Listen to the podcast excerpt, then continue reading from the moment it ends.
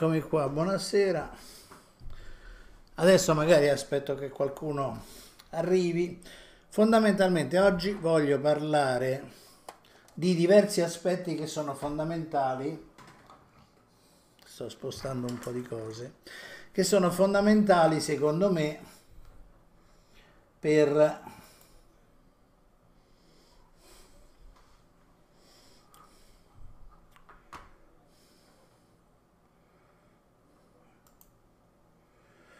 sono fondamentali secondo me per il, ehm, per il disegno dal,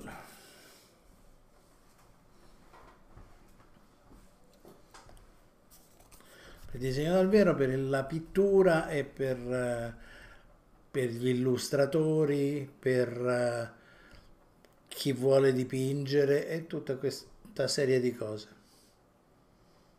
No, c'è troppo ritorno ecco fatto.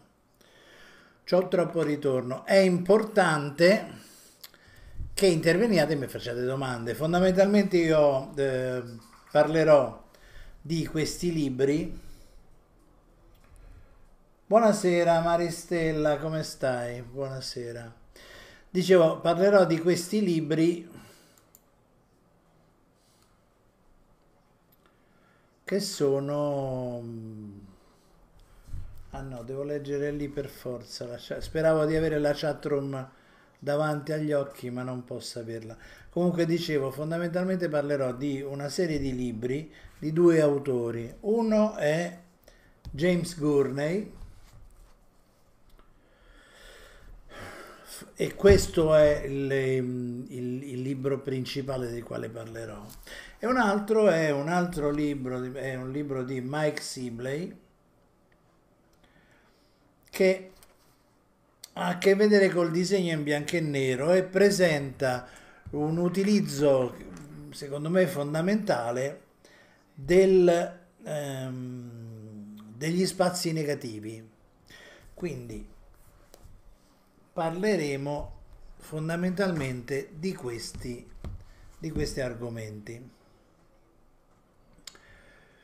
Eh, non so se aspettare un momento, se Maristella ha qualche... Se Maristella ha qualche domanda da farmi, non so se hai letto gli articoli che sono su, um, su Circolo d'Arti. Io ho tradotto diverse parti che sono secondo me fondamentali per questo tipo di... per la gestione del colore è un metodo molto ben strutturato che, fa, che, che insegna a impastare i colori e che eh, insegna poi a, a, scegliere le gamme di colori utili per, per lavorare dal vero. Quindi niente, aspetto per un, un altro po' le vostre domande. Ci sono sette persone, otto persone eh, online, parlatemi, se no io comincio fra due minuti, comincio fra due minuti a parlare con voi. No, ancora non hai letto. Allora va bene, se vai su circolodarti.com e fai una ricerca maschera, troverai diversi articoli eh, che sono, eh, sono le, le, mie traduzioni di parti del libro di Gurney.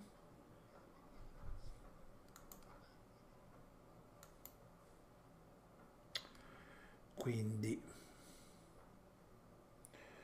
buonasera Ilaria Campagna. Dalla maschera alla tavolozza si impara a comporre i colori con James Gurney questo è il terzo. Grazie Lilla 33, 37, grazie Lilla 37 per il follow. Eh, stasera sarà complicato. Io non lo vedo il follow, cioè quando, non vedo quando uh, scatta il follow.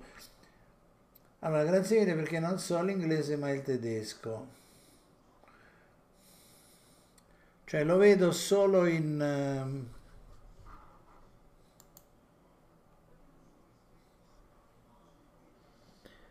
Grazie Denti Anna Maria per il like.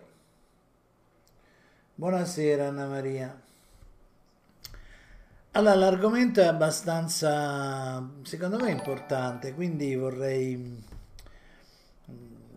vorrei approfondirlo un po'. Tanto più Alessandro Pedroni ha iniziato a seguirmi, fantastico, ho cominciato a seguirmi da solo. Eh, adesso lo vedo, il, adesso vedo il, chi mi segue. Ci sono tre persone anche su, su Twitch, insomma, quindi c'è abbastanza gente perché possiamo, perché possiamo cominciare. Allora, eh, questo è il libro, lui è un illustratore eh, che ha fatto dei... È un illustratore molto speciale che ha studiato un sacco di eh, quadri eh, di, di artisti famosi,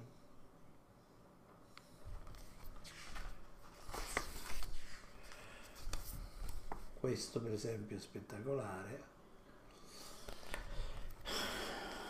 È anche il, questo è Bourgerot credo sì. Bouguero Bouguero non so come si pronuncia. Non ho mai saputo come si pronuncia la Grig ciao ciao la Grig come stai buonasera benvenuta quindi ci sono diversi, diversi pittori, però questa è una parte che non è tanto interessante.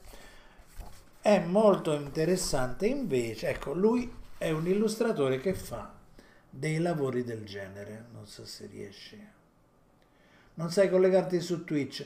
Mi spiace, no, io non ti posso collegare, tu devi andare sul sito Twitch. Grazie.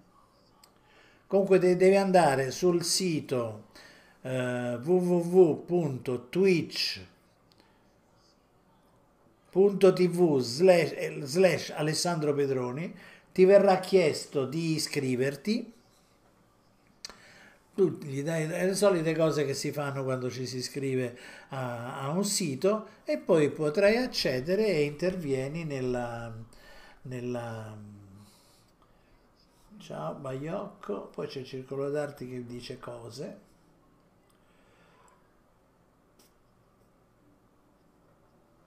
Ok, si può vedere anche senza iscrizione, ma non si può commentare. Ecco, no, eh, ma però Anna Maria Denti, per come la conosco, avrà voglia di commentare.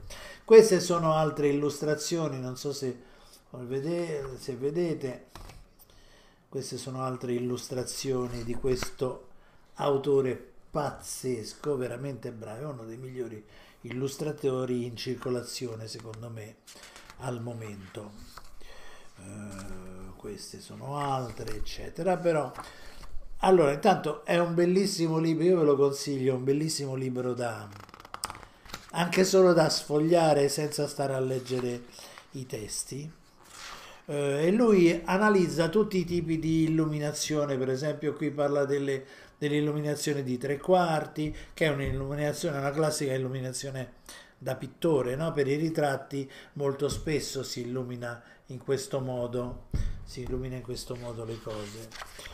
Eh, poi questa è un'illuminazione invece frontale, vedete? illuminazione frontale, illuminazione frontale, ovvero la luce è la classica illuminazione dei selfie o delle foto col flash. Eh, che, sono, che è un po' tremendo, un'illuminazione di lato, ecco, fa tutta una serie di eh, esplorazioni su questo tipo di cose, eccetera, quindi è molto l'illuminazione da dietro, eh, eccetera, eccetera. Tutto molto interessante uno spot, lo vedete, analizza, eh, analizza la, eh, l'illuminazione, quella con l'occhio di bue, no? quella classica teatrale, che sono tutti i tipi di illuminazione che lui nelle sue che nelle sue illustrazioni utilizza scelto a seconda di quello che vuole esprimere e raccontare.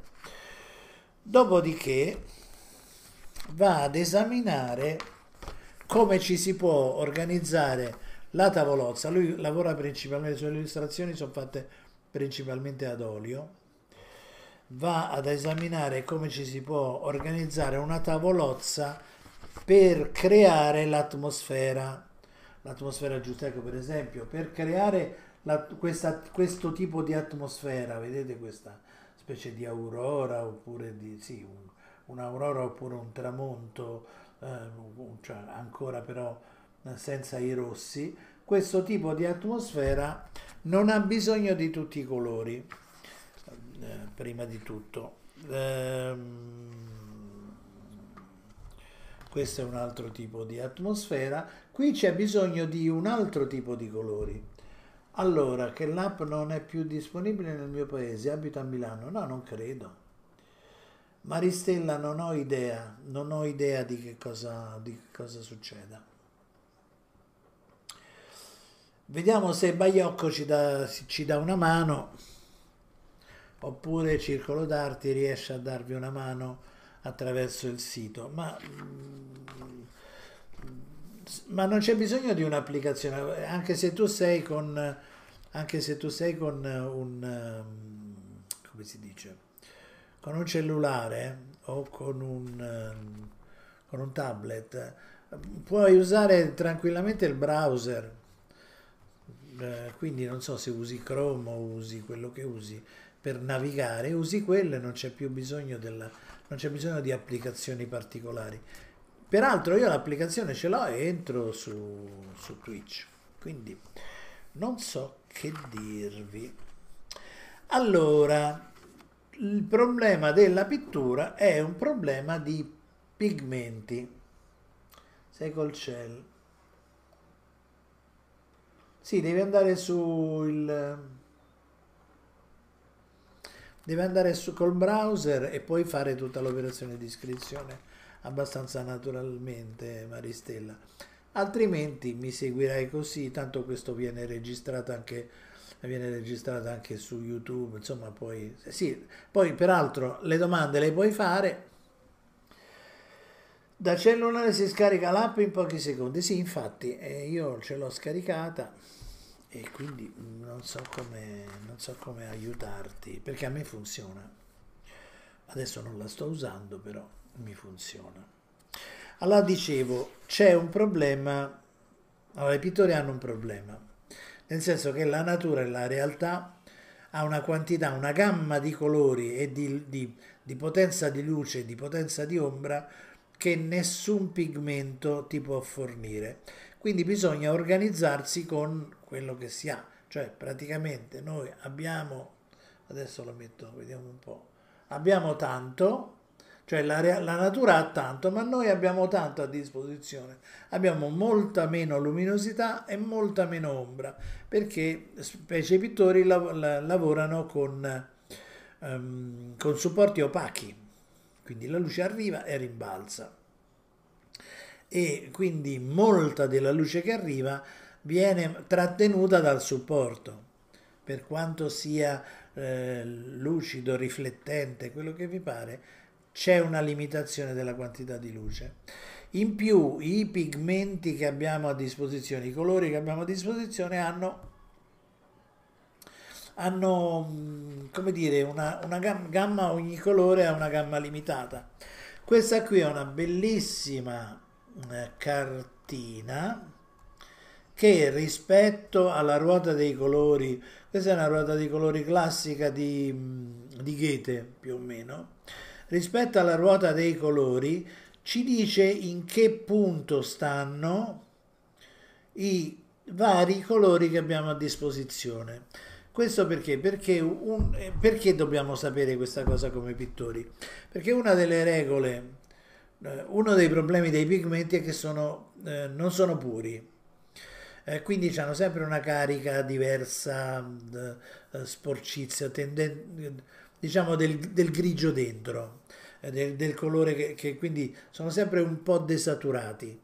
Eh, c'è una regola non scritta che circola fra i pittori per cui in tavolozza quando impasti un colore, stai cercando un colore particolare, non dovresti ehm, impastare più di eh, due colori, due pigmenti più o meno bianco. Questa è la regola di base perché se aggiungi più pigmenti, ti trovi con, um, con un impasto ingrigito.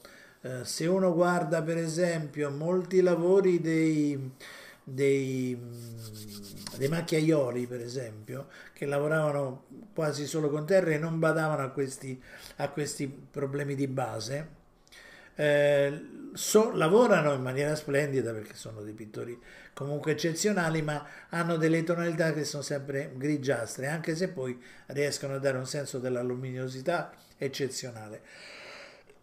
Però con dei limiti, cioè diciamo che sono sempre un po' tutti uguali, le atmosfere che creano sono sempre limitate. Adesso mi faccio aiutare da mia figlia. Dai,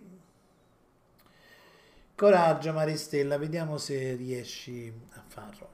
Dai, ti, te lo auguro. Comunque se fai domande, come vedi io leggo quello che scrivi e ti rispondo.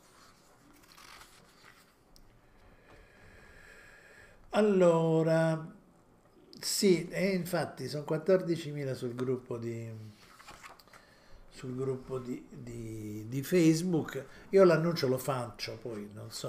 Ma secondo me poi il gruppo è frequentato da molta meno gente. C'è molta gente che si è iscritta, molta gente magari cerca, è alla ricerca di altro e allora non, allora non lo segue o lo segue in maniera sporadica, oppure lo segue solo quando gli servono consigli e questa è un'altra delle, delle possibilità. Ciao Antonella, come stai? Allora, Antonella peraltro sta facendo gli esercizi che io sto elaborando per studiare questo tipo di... Antonella segue, eh, segue i miei training di, di disegno e pittura. Ha appena finito un esercizio, benissimo. Tu dovresti fare gli esercizi sui tuoi quadri, no? Ok, comunque, andiamo avanti. Quindi appunto abbiamo visto, questa è la gamma dei... però tutti questi colori, qui ci saranno, non lo so, 50, 100 colori, non ci servono a nulla. Cioè noi fisicamente non possiamo mettere 50 pigmenti sulla tavolozza, anche perché appunto mescolandoli tutti insieme senza criterio, A potremmo avere problemi di reazioni chimiche per cui quei colori messi a contatto reagiscono fra di loro e mi tirano fuori dei anneriscono, ingrigiscono. Se guardate per esempio la, la primavera del Botticelli, tutti, tutti i rami che devono essere di, di, di, verdi sono anneriti perché? Perché probabilmente lì c'è stata qualche reazione chimica fra i pigmenti. Ehm, I pittori, specie quelli che lavorano ad olio, molto spesso risolvono questo problema mescolando i colori per trasparenza. È tutto il discorso delle velature. Le velature servono spesso sia per scurire eventualmente o andare a dare qualche dettaglio alla fine, oppure per mescolare per trasparenza. Io ho un giallo, ci metto sopra una velatura di azzurro ed ottengo un verde eh, senza impassare i colori fra di loro in genere il verde che ottengo con questo tipo di gioco, col gioco delle velature, il colore che ottengo mescolando i colori per trasparenza, quindi con velature, è più brillante e più potente del, del, dello stesso colore che otterrei mescolando i due pigmenti in un impasto. La differenza fra gli impasti e la pittura, quindi la pittura a, a impasto che chiamano alla prima, anche se poi non necessariamente si risolve in una sola seduta di pittura, e la pittura mm, ehm, diciamo alla fiamminga, a livelli, è che eh, i fiamminghi molto spesso mescolavano i colori sovrapponendo un, un, una tonalità sopra un'altra tonalità. Stendevano la prima tonalità, già progettando qual era il lavoro finito, la lasciavano asciugare e sopra stendevano una o più velature di altre tonalità e ottenevano dei colori molto brillanti e molto potenti. Da vedere questa cosa possibilmente nei, nei musei, cioè nei quadri dal vero, perché nelle riproduzioni non si vede. allora, non è tanto diverso da quello che ottengono di colori. La griga, ah, vedi che la griga mi dà un sacco di spunti, ottimo. Non è tanto diverso da come fanno alcuni coloristi digitali che ottengono i colori scuri facendo più livelli di primari e facendoli fondere fra loro. Vengono colori scuri più brillanti. È esattamente quello che fanno, che io per esempio lo faccio tantissimo eh, io mi ricordo mio, mio fratello mi rimproverava sempre perché da ragazza avevo fatto un quadro e nelle ombre di questo quadro, che poi è finita pure in una copertina del, del gruppo dei, dei, dei, Goblin, quando ancora non si chiamavano Goblin però. Comunque quella, eh, su quel quadro lui mi rimproverava e diceva vabbè ma 30 velature. Io avevo fatto una trentina di velature una sopra l'altra per ottenere la profondità nelle ombre, le ombre molto trasparenti, molto profonde, e, nelle quali potevo andare a scavare fino in fondo. Ecco, questo è... Quindi sì, non, eh, vedi, non, me lo immaginavo che si poteva fare anche con, eh, con il digitale. È un argomento che io, eh, la, la, la pittura digitale è un argomento che non ho ancora affrontato e li fanno fondere attraverso una, cioè è come se facessero, sovrapponessero varie maschere. Ehm, è interessante, questa non la sapevo. Fatto Momò, ciao Baiocco, ciao Antonello, appena finito un esercizio. Scusate, ritorno indietro perché stavo parlando e quindi non vi, non vi vedevo. Ho provato, mi dice l'app non è disponibile, scrivi unicito oppure il browser normale. Social, problemi di, di, browser. Antonella, eccola qua. Uh, ok, e ci siamo, siamo arrivati. Allora, comunque, eravamo che avevamo una quantità di... Mi sono perso. Mi sono perso. Dove sto? Dove...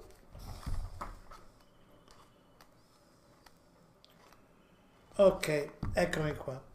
Dicevo, avevamo, abbiamo una quantità di pigmenti enorme.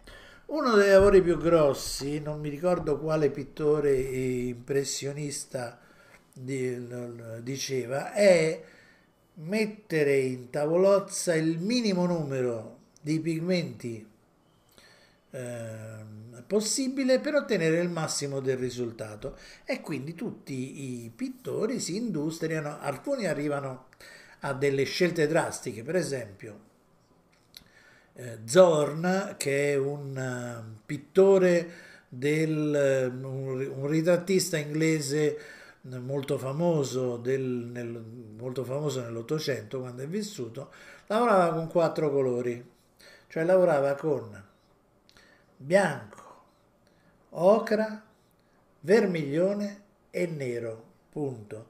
I verdi li otteneva dal, dal giallo, quindi dal, dal, dall'ocra e dal e nero, e, e, questo la famosa paletta di Zorn. Sì, eh, ma tu sei preparatissima, la Grieg. Eh, dobbiamo proprio chiacchierare a tutti i costi. Ma scusa, se stai qui, vabbè, no, vabbè, lavora, lavora. Eh, la Grieg dovevamo farci una chiacchierata in diretta stasera eh, però c'è un lavoro da consegnare quindi si vede che si alterna. Gli azzurri li otteneva per interferenza, ovvero lui faceva dei grigi che guardando il quadro, anche perché poi insomma in Inghilterra, nei paesi nordici, non è che ci sono tutti questi azzurri nel cielo, guardando il quadro si otteneva che succede Antonella? Perché buona serata? Eh, ma è una cosa, da, è una cosa interessante. Comunque con, con i grigi, i grigi di, di, bianco e nero, nero vite, il nero vite ha, quando si desatura col bianco ha una tendenza, latenza di, di azzurro. E se, se tu ci metti intorno dei colori caldi, quell'azzurro risulta più, più potenziato e quindi usava quello oppure al massimo aggiungeva. Però in effetti sono, c'è la testimonianza della sua tavolozza la tavolozza che c'è conservata in un museo dedicato a lui che ha quei quattro pigmenti in tavolozze e quattro tubettacci ehm, eh, tutti massacrati, una tavolozza orribile, anche se lui era un pittore veramente molto bravo, mi piace molto. E così è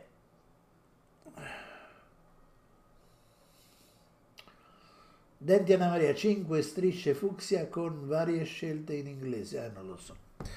Non so che dirti. Fortunatamente non faccio siti e non faccio piattaforme di streaming. Allora, tornando a noi, quindi tutti questi, eh, molti di questi pigmenti sono poco potenti, molti di questi pigmenti sono superflui, perché avere un giallo e un giallo un po' più giallo, un giallo cioè non ha grande, eh, non ha grande utilità.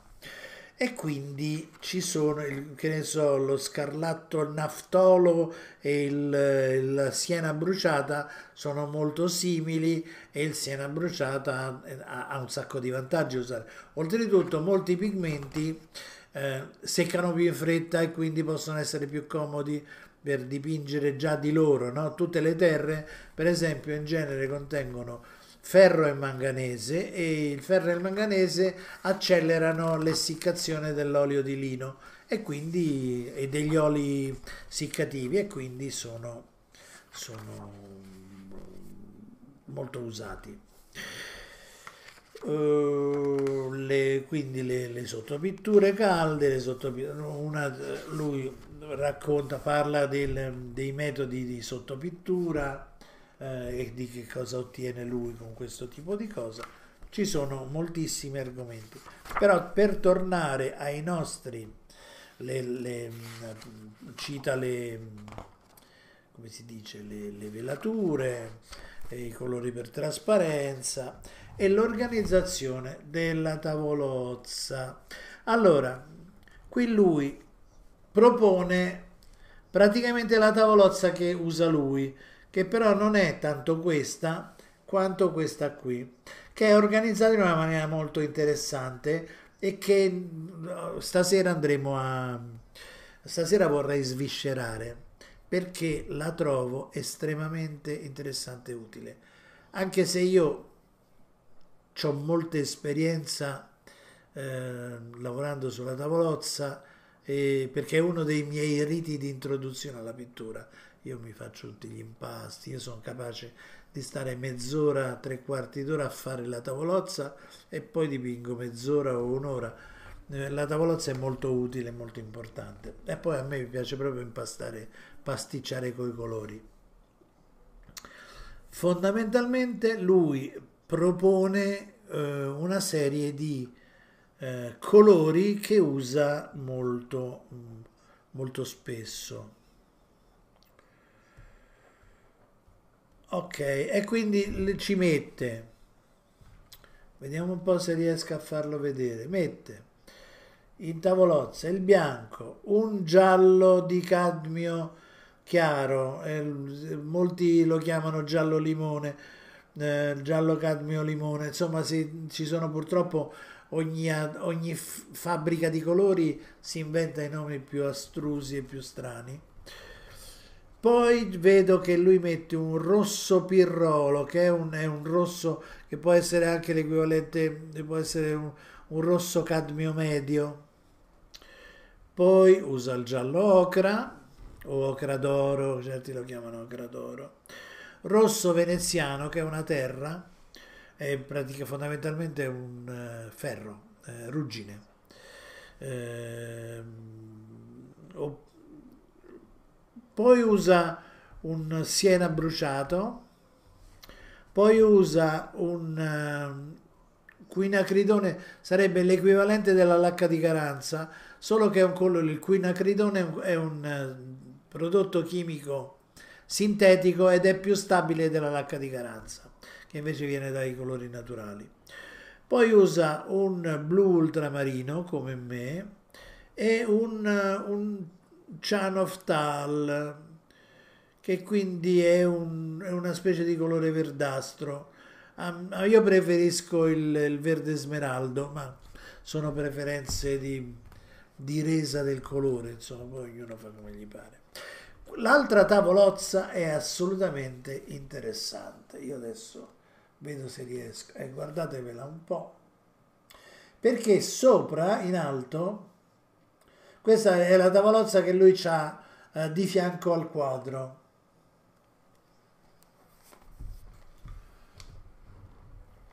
Denti Anna Maria, ti ho mandato un messaggio, ok, tramite il mio profilo principale c'è un, tutto un ribollire di tentativi di entrare in Twitch. Io ve lo consiglio, cioè è troppo comodo e c'è una bellissima comunità di pittori.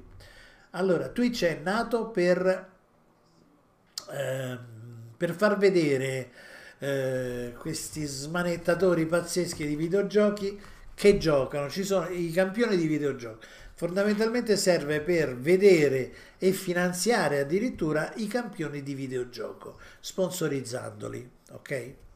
Eh, Twitch è nato così, è nato per quello, per vedere in diretta i giocatori eh, eh, dei più vari videogiochi. Dopodiché si è, si è aggregata una bella comunità di illustratori, pittori, disegnatori grafici che si mettono, io per esempio ho conosciuto eh, una persona che si chiama Lorenzo, non, non, mi ricordo come di cognome, e lui, io poi non mi ricordo i nomi, quindi è un problema. Già il fatto che mi ricordi che si chiama Lorenzo, eh, che ha come eh, nickname Lorenzo, cioè le, solo le, le, le consonanti del, del, suo nome, per cui uno lo, lo trova in quella maniera. Lui sta eh, svolgendo il progetto di un di una storia a fumetti, tutte le fasi, tutte in diretta, quindi lavora mattina e pomeriggio a questa cosa, accende uh, e lavora in diretta chiacchierando con chi lo va a trovare. Ma non è l'unico, un, ci sono pittori che lavorano alla prima, ritrattisti, eh, gente che fa caricature, c'è veramente di tutto e c'è gente veramente molto brava che vale la pena incontrare. Insomma. L'altra cosa è che eh, come dire, è, è tutto basato sul, sulle chiacchiere fra noi, è tutto basato sulle, sul fatto che appunto voi intervenite, eh, si chiacchiera, si discute, potete fare domande, io rispondo, insomma questo è il tipo di, di rapporto e lo trovo molto interessante. Non sono neanche l'unico che sta qui, c'è anche gente molto brava e in certi casi, per certi aspetti, molto più brava di me che anche se io sono un megalomane penso di essere bravissimo. Comunque a prescindere da questa cosa, qui la storia è questa. Torniamo alla nostra palette. La cosa veramente interessante di questa tavolozza da tavolo, no? che quindi non sta nel braccio come questa qui, ma sta appoggiata di fianco alla, alla tela su un supporto a parte, un tavolino che ha questa tavolozza. La cosa interessante è quell'aggeggio, quella strana, questa è questa. Questa qui è un esempio di maschera di gamma. È la maschera di gamma che è stata usata per fare questo quadro. Ok? Ovvero, qui ci sono tutti i colori che sono stati usati per fare questo quadro. Fare questa operazione, fare questa operazione permette di fare delle scelte. Eh, eh, allora, intanto per ottenere questo, eh, questa ruota dei colori, c'è una mosca al naso mi è saltata Cos'era la storia del... Eh, non me lo ricordo più. Ieri era uscito fuori un personaggio che abitava nelle cavità, nelle cavità nasali. Ehm... Dove ero rimasto? Mi ero perso nelle mie cavità nasali eh, e adesso torno indietro. Ok, per fare quindi eh, per fare questa ruota dei colori si, si usa un numero limitato di, di, numero limitato di, ehm, di, di pigmenti. In realtà 6 più poi le, vabbè, le terre sono a parte. Quindi diciamo che al massimo 12 pigmenti ti ritrovi nella tavolozza. Eh, e lui introduce questo argomento che è quello delle tavolozze limitate. Le tavolozze limitate permettono di eh, ottenere effetti o atmosfere particolari. Guardate questo, questo quadrettino qui, vedete? Vedete come con pochi gialli e pochi azzurri e molti grigi, questo è un, è un nero, cioè un terno, oppure un miscuglio, insomma comunque è, un, è un'ombra molto scura, si, si, ottiene un certo tipo di atmosfera e anche in, questo, in questa scena, in questo strano, in questa illustrazione, le, i colori sono limitati.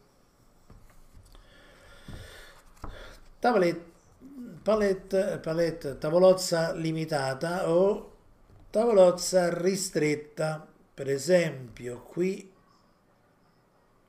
ah, qui ne, lui ne fa, ne fa addirittura degli esempi. Ci dà delle bianco di titanio, blu ultramarino e, e terra di siena bruciata. Con questi probabilmente è stata fatta questa scena qui. E ce n'è un altro a due colori blu talo e, eh, un arancio. Allora, il dinosauro, il dinosauro dice che ha questa tavolozza, terra d'ombra, eh, siena bruciata e blu di cobalto. Quindi con solo questi colori dati in trasparenza sul bianco ha ottenuto tutta questa illustrazione tranne probabilmente del, del nero dato a inchiostro, perché vedo che c'è dell'inchiostro in questa cosa. Quindi vedete come la, le tavolozze limitate possono essere molto vantaggiose perché hai pochi colori e pochi pigmenti da controllare e ottieni dei risultati potenti e ricchi d'atmosfera. Nel cinema questo si sa benissimo, se uno dei lavori più grossi, non so se avete visto il Trono di Spade, è il lavoro sulla regolazione dei, eh, delle tonalità di colore complessive del, delle scene a seconda del, del territorio nel quale, nel quale si era. Per esempio, nella zona nord prevalevano gli azzurri e i blu, nella zona sud del, eh, che, come si chiama, a Prodo del Re, che, proprio, che era al sud di questa terra ipotetica, eh, i colori erano molto più tendenti al giallo, ricchi, ricchi di calore, eccetera. Quindi il color grading, signor sì, il color grading. C'è un bellissimo, eh, c'è un bellissimo eh, account su non Pinterest ma eh, come si chiama? Su Instagram che pubblica tutte le, le, scene e le palette che sono state usate. Molto interessante per chiunque si occupa di, di immagini. Allora un altro un altro sistema molto usato dai pittori, eh, si può chiamare Ciao Donna Marino e ciao Ciabatta 75. Grazie di essere qui a chiacchierare con noi. Allora, sì, lui, lui lo chiama il dibattito sul fango, ovvero lavorando con i tre pigmenti e mescolandoli insieme si ottiene un... Ehm, un grigio caldo, no? Color fango. Eh, con questo si possono fare un sacco di si, si, possono comunque fare un sacco di lavori e ci sono molti pittori che lavorano con, tre, con solo tre pigmenti più il nero e il bianco eh, ed è una tavolozza molto molto praticata eh, che però è molto limitata non ti permette di ottenere tutte le gamme per ottenere tutte le gamme Oh, dopodiché si può lavorare con schemi monocromatici. Questo qui è carta gialla e probabilmente terra d'ombra. È un lavoro che molti pittori fanno. Io per esempio lavoro molto spesso eh, creando questo tipo di, di, di, basi sulle quali poi stendo, stendo i colori. Ciao ciabatta, ciao donna Marina, ciao Baiocco. Questo qui è un color seppia probabilmente. Questo, vedete, questo qui è terra d'ombra bruciata, probabilmente terra d'ombra bruciata. O forse terra d'ombra perché c'ha dei toni verdastri, anche se poi dalla stampa è tutto cambiato, quindi non è che si può, non è che si può vedere più di tanto. E Dopodiché c'è un'altra divisione da fare. Nella ruota dei colori c'è da fare questa divisione qua. Colori caldi e colori freddi. Si può decidere di lavorare solo con i colori caldi come in questa, come in questa illustrazione oppure di lavorare solo con i colori freddi o con gran parte dei colori freddi come in quest'altra.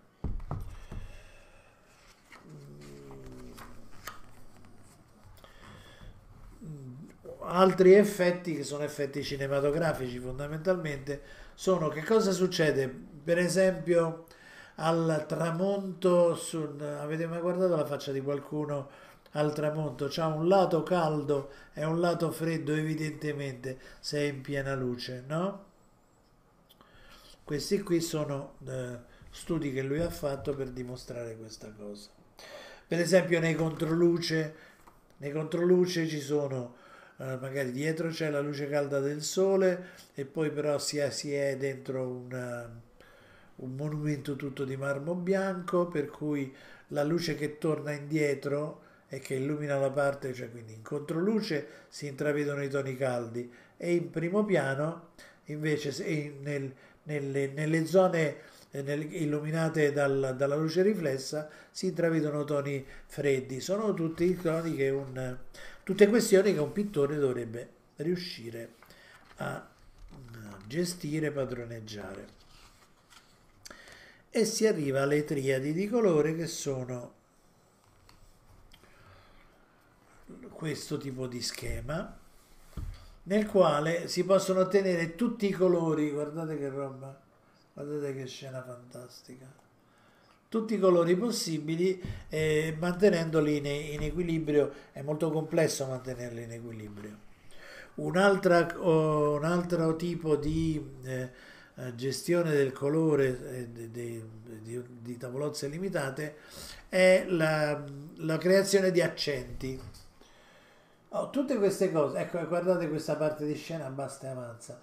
Vedete come il giallo che è un colore complementare del viola cioè c'è una scena, tutta la scena è praticamente monocromatica in toni di viola, tranne eh, questo, questo veicolo, questi, due, questi quattro veicoli che lo inseguono, questo veicolo che scappa ed è il, il punto focale di tutta l'illustrazione ed è il giallo più saturo. Poi sotto, se guardate, vediamo se riesco, ecco se guardate in questa zona ci sono toni di, di, toni di giallo, vedi piano piano progressivamente dai viola si passa a toni di giallo e questo dà il senso della profondità. Ehm. Dunque, però funziona solo se c'è luce naturale. che cosa? Ho, mi sa che ho perso qualcosa. Draghi. Draghi, dra, dra, color grading. Ciao a tutti, Donna Marino 74, ciao. Eh, sei, quindi sei arrivata su... Ciao Baiocco, ciao 75. Ah, questo schema, beh sì, abbastanza, abbastanza. Vediamo un po' poi che cosa succede. Questa è un'altra scena nella quale sono usati questi questo qui eh, potrebbe essere... Ah, di quello che dicevo io, sì.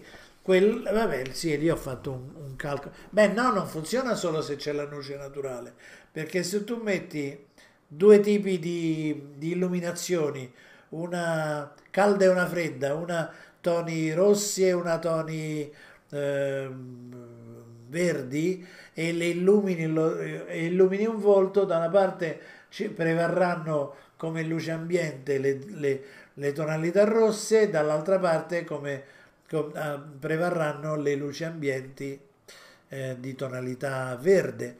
Dipende dal tipo di, di illuminazione, no? il datore di luci a teatro per esempio o nel cinema è molto importante da quel punto di vista perché determina certe sensazioni e certi effetti.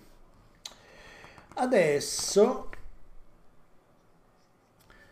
cominciamo a introdurre questa, questa questione. Peraltro trovate degli articoli eh, tradotti eh, su oh, circolodarti.com che io con il permesso di, di Gurney, tutto contento, è un personaggio fantastico, è un omino che dipinge con un pappagallino qui sulla spalla che gli gira per casa.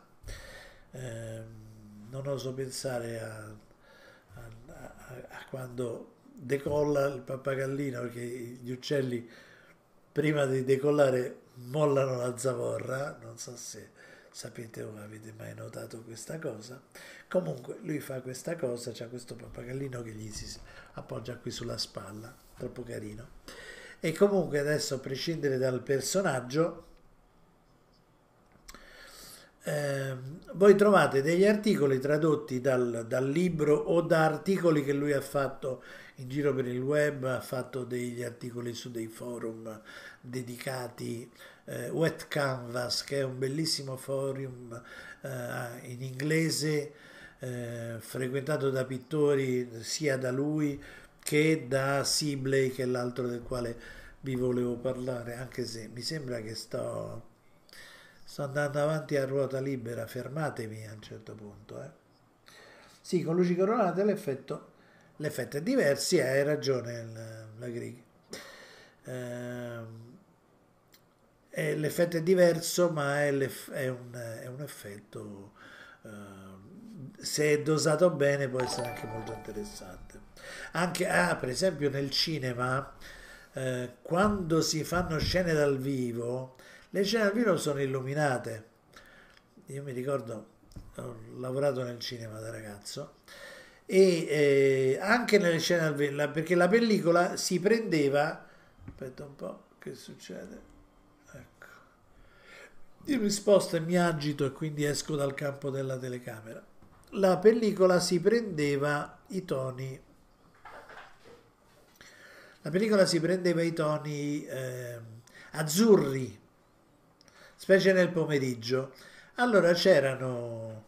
Eh, c'erano gli elettricisti che mettevano un pannello con eh, un filtro, eh, con, con, una gelatina davanti, una gelatina colorata di giallo, per, dare questa, per riscaldare un po' la cosa, perché sennò veniva un, un, un accento molto freddo alla, all'immagine. Quindi poi anche nell'ambiente naturale... Eh, con la fotografia si, si, si interviene, con la pittura di conseguenza. Eh, quindi trovate, del, trovate gli, articoli su questa cosa e trovate anche la lista dei colori che lui eh, ha selezionato per una tavolozza di colori base che però è, eh, ha delle compensazioni cioè lavora con il giallo il blu e il rosso, però eh, per cui in teoria rosso e giallo mi darebbero un arancione, giallo e blu mi darebbero un verde, blu e rosso mi darebbero un, uh, un viola. Però sarebbero dei, dei colori smorzati, specie blu e rosso. Quasi sempre viene fuori uno strano marronaccio che non, a me non è che mi fa impazzire. Dipende anche da che pigmento, ma insomma nella, nella sua gamma di, nella scelta di pigmenti eh, sperimentato, io l'ho proprio visto, fatto l'avevo fatto in una lezione in studio eh, e abbiamo fatto la, la ruota dei colori usando solo i tre primari, tre primari potenti perché erano blu oltremare, giallo cadmio limone, giallo cadmio limone, cioè giallo cadmio chiaro e eh, eh, rosso cadmio, non il vermiglione, il rosso cadmio, anche perché il vermiglione è un colore molto costoso e difficile farlo comprare agli allievi, agli allievi, perché quelli che ti danno per vermiglioni sono copie del, del colore, sono impasti strani. Il vermiglione in sé è un pigmento molto costoso. Allora, eh, vermiglione e blu oltremare danno un marronazzo, non danno un colore vivo. Che succede? Qui sto seguendo una serie di fantascienza dove i volti sono spesso illuminati di blu, molto bell'effetto, certo. The Expanse, meravigliosa. The Expanse è una serie che mi fa impazzire totalmente, fantascienza pura, bellissima, sono, sono d'accordo e da vedere, da vedere tutta. Non vedo l'ora che arrivi la nuova serie. Eh, quindi, però, per tornare alla nostra tavolozza, lui propone una tavolozza nella quale c'è giallo di cadmio chiaro, sto dando a memoria, eh, un arancio come secondario, ma eh, come secondario eh, un, eh, usa un vermiglione, mette un vermiglione che è un rosso molto carico di giallo, molto e poi dopo mette una lacca di garanza o un quinacridone che è un rosso molto molto molto freddo. Dopodiché mette un, uh, un violetto, un blu viola, blu oltremare e verde smeraldo. Con questi colori compone una ruota dei colori come questa qui che poi è mascherata. Vediamo se la trovo libera. Dove sta? Ecco, qui in questo caso la vedete. Questa è la ruota dei colori composta con quei... che è una cosa da, da, da, da fare, eh, da progettare. Cioè, le, tu te la devi fare con i tuoi colori perché poi ci, la, la potrai mascherare per ottenere risultati. Allora, per esempio, per esempio, questo che è ottenuto con questa ruota. Come vedete qui ci sono dei gialli c'è, la scena notturna, l'illuminazione, dalla taverna e poi c'è questa lampada che illumina. E vedete qui l'effetto della doppia illuminazione perché la notte è, è, un crepuscolo, no? Quindi è ancora parzialmente illuminato e quindi ci sono molti, eh, molti azzurri, luci azzurre, invece questa un'ombra già diventa rossa e vedete da dove la prende? L'ombra rossa la prende da qui, le zone luminose le prende da qui e le zone le zone di luce del crepuscolo le prende da qui. Eh, in un altro caso, con questa gamma, maschera di gamma, cioè escludendo tutti gli altri colori e tenendo solo questi qui, lui ha ottenuto questa scena. Guardate che potenza di colore. Ok? Momento pubblicità su Prime Video, bellissimo. Dai, non hai visto The Expanse? Non te ne ho mai parlato, impossibile. A Lucia non piace Expanse, io lo trovo fenomenale. Bella la storia, intrighi eh, fra il, il, il, il sistema solare è stato è stato colonizzato, stanno cercando di terraformare Marte, cioè di, di, di creare un'atmosfera su Marte. Alberto Lipari, ciao, buonasera, come stai? grazie del grazie di esserci venuti a trovare e quindi lavorando con queste maschere si ottengono un sacco di ecco per esempio questa è un'altra scena e questa è la maschera che è stata, otten- che è stata sviluppata per creare questo tipo di atmosfera ok? Le maschere si fanno così fondamentalmente. Eh, sul, sul, sito c'è anche il link a un sistema eh, eh, costruito su questo tipo di su questo tipo di come dire di, di impostazione delle tavolozze che permette di selezionare e di vedere le maschere con i colori teorici però che sono i colori teorici che si ottengono sullo schermo che sono diversi dai colori reali che si possono ottenere sulla tavolozza.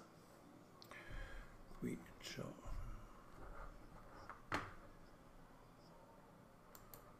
ok che è successo? Ok. Eh, le, le maschere possono essere di moltissimi tipi. Per esempio se guardate questa maschera qui come strana guardate che ci ha tirato fuori. Non so se è chiaro. Ok. Lui è veramente molto bravo.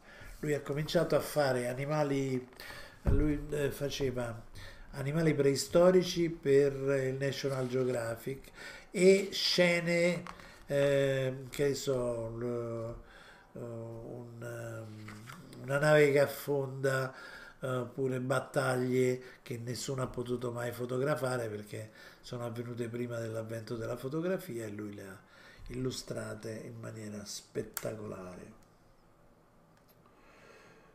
Questi modi di fare i colori sono stati fatti dai pittori prima di tutto. Beh, la, la fotografia e il cinema vengono dopo. Chiaramente il, il, il, il cinema se ne... Io mi ricordo, io lavoravo come aiuto scenografo per un bravissimo eh, architetto, un bravissimo scenografo, eh, Balletti, e lui doveva fare, fece il Leonardo da Vinci, il primo Leonardo da Vinci per la televisione, molto bello, e lui doveva fare... Eh,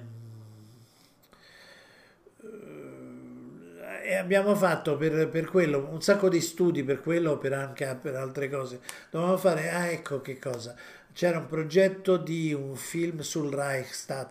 Il Reichstag è praticamente il, il Parlamento prima dell'arrivo di eh, che, il Parlamento che ha eletto Hitler no? prima un, e quindi c'era tutto c'era da sviluppare una serie, una serie di colori tendenzialmente molto eh, al, tendenti al marrone, un po' per dare il ricordo, un po' per ricreare quell'atmosfera eh, di quel periodo, no? E, e, quindi mi ricordo che facevamo delle indagini sulle gamme di colore, eh, non così approfondite, ma ne facevamo. Eh, e per far questo eh, si andava a guardare i quadri dell'epoca, si andava a guardare le atmosfere che, ci, che venivano proposte da quel tipo di, di, di mondo, no? Eh, se uno guarda i quadri vittoriani oppure i quadri degli, dipinti negli Stati Uniti nel periodo del puritanesimo, eccetera, hanno certe gamme di colore che corrispondono probabilmente anche in qualche maniera all'emozione predominante, no? Eh, questo è, eh, ed è qualcosa che se uno basta che va a guardare i quadri di Caravaggio o eh, i quadri di Raffaello o i quadri di Michelangelo, no? La pittura di Raffaello ha certi tipi di tonalità premi, pre, preminenti, la, la, pittura di Michelangelo ce n'ha ben altre, perché per esempio Michelangelo è molto più interessato alle, alla plastica del corpo, quindi usa moltissime terre, Raffaello invece usa colori delicati, toni, eh, tutti i toni, eh, se uno va a vedere le, le cose fatte da Giorgione o da eh, Tiziano, che erano pittori e eh, coloristi famosi eh, del, del, periodo, i Veneti, eh, che avevano a disposizione un sacco di pigmenti perché Venezia era molto ricca e commerciava con l'Oriente, eh, che ne so, il, il, il, blu oltremare si chiama oltremare perché viene da oltremare, cioè viene dalle, da miniere turche nelle quali eh, estraevano lapislazzulo che poi macinavano e ottenevano il pigmento blu oltremare, costosissimo. Chi è che c'è qua? Una live interessantissima, che figata, sì, chiacchier- chiacchieriamo, chiacchieriamo. Io beh, sì, se mi fate chiacchierare così vado avanti. Posso andare avanti per anni, quindi vi dovrete mettere la mordacchia a un certo punto. Che altro?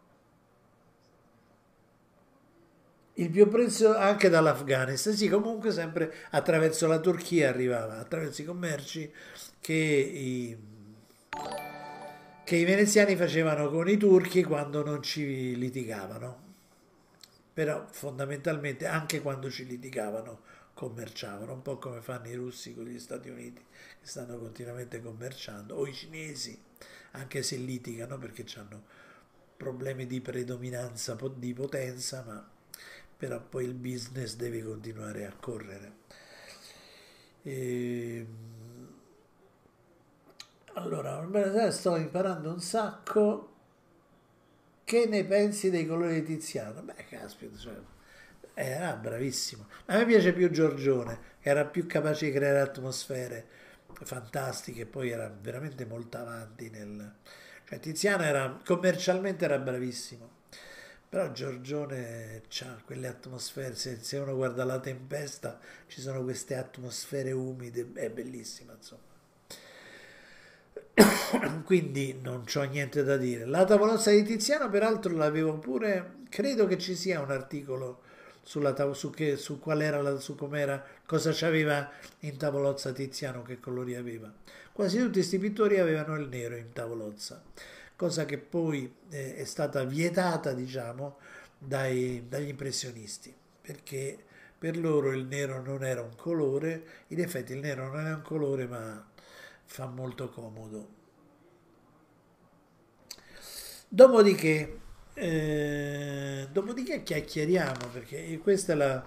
Cioè, questo, tutte queste chiacchiere che sto facendo sono la base di una serie di lezioni che sto facendo ai miei alle persone con le quali collaboro, che non riesco più a chiamarli allievi perché sono persone, come dire, magari sono pure pittori, alcuni sono proprio pittori, vendono più di me addirittura. E, però, come dire, vengono a farsi dare una... Io gli funziono un po' da allenatore, cioè gli, po- gli propongo... Peraltro mi sto facendo dei corsi adesso, per cui gli, gli creerò un sacco di problemi. Fondamentalmente creo problemi alle persone che vengono a, a, a, a lavorare con me, che però sono problemi molto stimolanti che portano a risolvere molte questioni, a prescindere da quelli che arrivano che non hanno neanche le basi, con i quali costruisco prima le basi e poi si lavora, si lavora per svilupparle, per sviluppare, il, il, come dire, per sviluppare la loro, la loro vena, per scoprire la loro vena d'oro, no? Perché ognuno di noi ce l'ha una vena d'oro dentro, c'ha qualcosa da raccontare. Alberto, che mi dici? Tu che ne pensi del nero nelle ombre, in effetti, ritieni sia sensato il rifiuto totale degli impressionisti? Allora, il nero è un colore che si usa, devi saperlo usare. Il problema del nero è che se tu lo stendi e fai una zona nera, tappi tutto. E invece di andare indietro, la zona in ombra viene in avanti. E questo crea problemi. Eh, per cui il, il, nero minimo va velato. Eh, un vecchio trucco che si usa, si usava in pittura, però adesso era per citare i tipografi. In tipografia i fondi neri non sono belli, eh, per cui gli si batte eh, un retino azzurro sopra. Quindi il fondo nero con l'azzurro dà un nero bellissimo, no? Perché è un colore che il nero non lo è, non, non ha tonalità. Però nelle tavolozze di Tiziano, di Raffaello, eh, di Caravaggio, eh, di come si chiama? Bourgerot, eh, di Almatadema, il nero c'è di uno che usava tantissimo il nero in maniera impressionante, era Goya. Il nero c'è, si usa, devi saperlo usare e modificare. Per esempio si usa molto, molto spesso, io l'ho usato per una sottopittura, cioè invece di usare il terra d'ombra ho usato nero e poi eh, quindi ho fatto proprio una vera e propria grisaglia. Nell'Ottocento moltissimi pittori facevano una sottopittura, il brunaccio, fatta a terra d'ombra bruciata e poi invece di esaltare col bianco le luci e basta, ridipingevano sopra il brunaccio con una grisa, cioè una gamma di grigi creati con, o col nero d'osso, eh, nero avorio, oppure col nero vite, che è eh, il risultato della carbonizzazione dei, dei tralci di vite.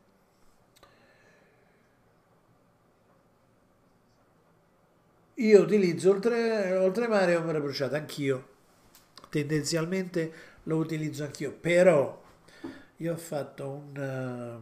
Uh, però facendo la sottopittura col nero, con, con la grisaglia che andava fino al nero, ci ho fatto sopra un fiore, eh, una gerbera che ha una potenza pazzesca. Ovviamente la gerbera poi sopra l'ho fatta a velature, semi, velature e semivelature sopra e anche eh, a, a pasta. Cioè quindi c'è, eh, infatti c'è avuto un problema molto grosso con i gialli perché i gialli che trovi in commercio sono quasi tutti imitazione oppure costano l'ira di Dio. Eh, per cui un giallo eh, c'avevo un giallo di cadmio che doveva essere in teoria coprentissimo di maimeri che ci avevano messo talmente poco pigmento che era sempre trasparente allora mi sono dovuto prendere un giallo ho trovato un bel giallo di eh, Ferrario 1919, la serie 1919, che ha un bellissimo, un bellissimo giallo molto, cioè molto ben pigmentato e allora diventa coprente quasi troppo addirittura. Marche di... Marche... Guarda, allora... Eh, eh, Old Holland, eh, Blocks, Mussini, eh, Ferrario 1919, anche se sta andando, e le vecchie serie di Maimeri a trovarle, cioè c'era la serie, quella che, per cui ogni, ogni colore aveva un prezzo diverso eh, non mi ricordo che era artista, non mi ricordo la serie, e quelle erano buone perché Maimeri era un pittore molto bravo, aveva fatto una fabbrica di colori molto pregiata. Ah, c'è anche qualcosa di buono di, eh, di Zecchi. Zecchi si serve da, una, da un altro produttore di colore, poi etichetta lui, però dà degli standard per cui i colori che eh, marchiati Zecchi sono piuttosto buoni questo è un po' quello che, che uso io, insomma. Consigli sulla marca d'olio con cui mi trovo bene? Quelli sono, più o meno. Poi io uso molto il liquid, eh, per esempio il, il, il bianco d'argento, che è a base di piombo fondamentalmente, non si trova più se non in scatolette da 125 e costa l'ira di Dio, costa 75 euro. Però ti dà dei risultati perché è molto potente ma molto morbido. Cioè ha un, po' i vantaggi sia del, del bianco di zinco che del bianco di titanio. Che il bianco di titanio è molto coprente ma è molto secco no? cioè un po' è ruvido come colore, non so come dire, è un bianco molto secco, gessoso. E invece il bianco di, eh, di zinco è, un, è morbido, no? non molto coprente. Tant'è vero adesso stanno facendo delle miscele nelle quali c'è sempre un po' di, per motivi chimici peraltro, c'è sempre un po' di eh, bianco di zinco dentro i bianchi di titanio. L'altra cosa è che il bianco di titanio a contatto con l'aria eh, tende a ingiallire anche se è molto coprente, mentre il bianco di zinco no, però non è abbastanza coprente. Per cui ci sono pittori che eh, utilizzano sotto il bianco di titanio e poi rifiniscono con velature o semivelature con il bianco di zinco. Però insomma sono tutti, poi ognuno trova le sue... Cioè non esiste un metodo per dipingere. Tanti pittori ci sono, a parte quelli che non sanno neanche quello che fanno, ma quando un pittore è formato, se tu guardi i metodi di, di, di pittura di tutti i pittori grandi, i grandi della storia, ognuno dipingeva a modo suo, aveva degli approcci completi. Rubens, per esempio, aveva un, un medium segreto, che è rimasto segreto peraltro, eh, che gli faceva asciugare molto rapidamente eh, le, le, le, le, sottopitture, per cui lui, siccome fra la pittura a corpo e le velature successive bisogna aspettare almeno 5-6 mesi, lui non, gli bastava un mese e quindi eh, la sua bottega era molto pregiata lavorava tantissimo perché aveva questo vantaggio industriale, no?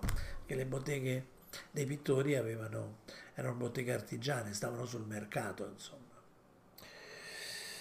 Nel mio gruppo di ricerca hanno scoperto che il biombo dà luogo alla saponificazione dell'olio. Eh, non lo so, davvero, questo è interessante. Quindi dovrebbe rovinare i colori, non lo so, lo sai che non... Beh, però si usa da... la biacca, la famosa biacca, è un colore clamoroso, è bellissimo, fantastico da usare. Io lo sto usando sui fiori di, di mandorlo e, e, e rende, insomma. Ah, fa effetto tipo brufoli. Non lo so, lo sai che non, ho, non ne ho idea. si usava moltissimo. Eh, Rembrandt lo usava, da, ma tutti, tutti i pittori. Cioè, poi è andata fuori mercato, adesso non si usa più perché effettivamente è velenoso e aggredisce il sistema nervoso, quindi insomma è un, c'è un avvelenamento brutto quello da, da, da piombo. Il cadmio, e non so con che, perché prima era il cromo, c'erano dei gialli di cromo che io ancora, ce n'ho ancora qualche tubetto, dei gialli meravigliosi. Eh, beh, inquinante però non... Eh, ma, cioè, allora, quelle sono sostanze chimiche. Noi dipingiamo con... Eh, con sottoprodotti delle industrie chimiche. Quello è sempre successo, insomma, questo è, è quello che è sempre successo. Una volta i pittori andavano a visitare gli alchimisti e per farsi dare i pigmenti e poi, poi sono nati i colorifici, poi comunque certi colori che magari sono usati nell'industria delle tinture sia della pelle che del, della stoffa sono uh, sostanze chimiche che vengono usate pure per i pigmenti, ma comunque è tutta roba che inquina, tutta, tutta, tutta. Quindi non so se il cadmio lo vogliono sostituire, vorrei capire con cosa. Perché almeno che io sappia, non, boh, non lo so, non è una cosa che non sapevo. Che mi dite ancora? Lo zinco tende a spaccare e infatti nello zinco ci mettono un po' di cioè, il bianco di zinco eh, non lo so non lo sapevo questo può darsi però poi quello dipende molto anche da, dal fatto che se, se, rispetti o meno la regola del grasso sul magro ah, vedi bella chiacchierata fra pittori a olio sta venendo fuori il cadmio nelle belle arti incide poco sull'inquinamento, sì, credo che non incida più di tanto. È un peccato del, che il cromo, il cromo era veramente molto velenoso, per cui l'hanno tolto per quello. Però, caspita, c'aveva dei gialli, il giallo di cromo era... Uh, brr, da brivido, fantastico. Dipingendoci. Vorrebbero sostituirlo con dei derivati del petrolio, può darsi, però non, ho, non sono informato. C'è un bel gruppo su Facebook che, che io peraltro segnalo spesso. Se mi fate la domanda sul gruppo ve lo segnalo sul gruppo è un gruppo come, di amici. Peraltro loro intervengono spesso eh, anche in consigli e tecniche per il disegno e la pittura, eh, quindi molto spesso ci aiutano, ci supportano. Però dovrei chiedere a loro, che loro sono sempre molto aggiornati, perché uno dei pittori produceva colori, purtroppo ha smesso perché è stato male e non poteva più andare avanti ma se no avrei comprato, avrei consigliato solo i suoi colori, perché lui sa veramente tutto. Ah, eccolo, vedi, il mitico Mimmo, certo. Lui sa tutto, sì. Allora, visto che eh, conosci Mimmo, eh, scrivici pure il gruppo, eh, scrivi pure il gruppo così, io ho una memoria di, di cacca, quindi non mi, adesso non me lo, non me lo ricordo né, né posso andarla a cercare. E quindi, dopodiché, appunto, gli esercizi che si possono fare sono infiniti perché avendo allora c'è un'altra cosa che è molto utile molto interessante da dire su questa su questa immagine uh, allora succede questo che nei vertici di, questa, eh, di, di questo triangolo ci sono i primari. Ecco, per esempio in questa maschera capita che un primario è in realtà un grigio, un bistro. L'altro è un giallo, è, prima, è un primario effettivo e l'altro è un rosso effettivo. per cui quello che succede è che nell'immagine, nell'immagine non ci sono blu, tranne questo azzurrastro, vedete? Che è il bistro. Però questo dà un certo tipo di equilibrio e di armonia all'immagine. Ok? E questo succede per un altro motivo. Allora, se, guarda, se guardassimo la ruota dei colori completa, i, sia i primari che i secondari Ecco, pittura e disegno, tecnica e pratica professionale. Grazie Alberto. Dicevo, stavo dicendo, se guardassimo nella gamma la, la, la ruota dei colori completa, sia i primari che i secondari che i terziari addirittura sono contenuti in uh, corone circolari e sono al massimo della uh, saturazione tranne che se vanno verso il centro che si desaturano tutti verso il grigio, ovvero si desaturano perché si eh, ricevono i, interventi eh, dal colore complementare. Ok? E che succede? Che invece con questo, questo tipo di maschera triangolare i primari anche se sono relativi, perché questo è ovviamente un primario relativo, no? Eh, perché non è un primario effettivo vero, reale, è un primario relativo. Il primario è al massimo, al suo massimo di, di saturazione, cioè di vivacità. I secondari no, perché si trovano tagliati fuori la massima saturazione, si trovano questa, in questa zona. Questo fatto dà un senso di equilibrio al... Scusa, io mi sposto sempre, però chi se ne... Tanto la mia faccia l'avrete vista ormai. Eh, dà un senso di equilibrio alla, alla composizione.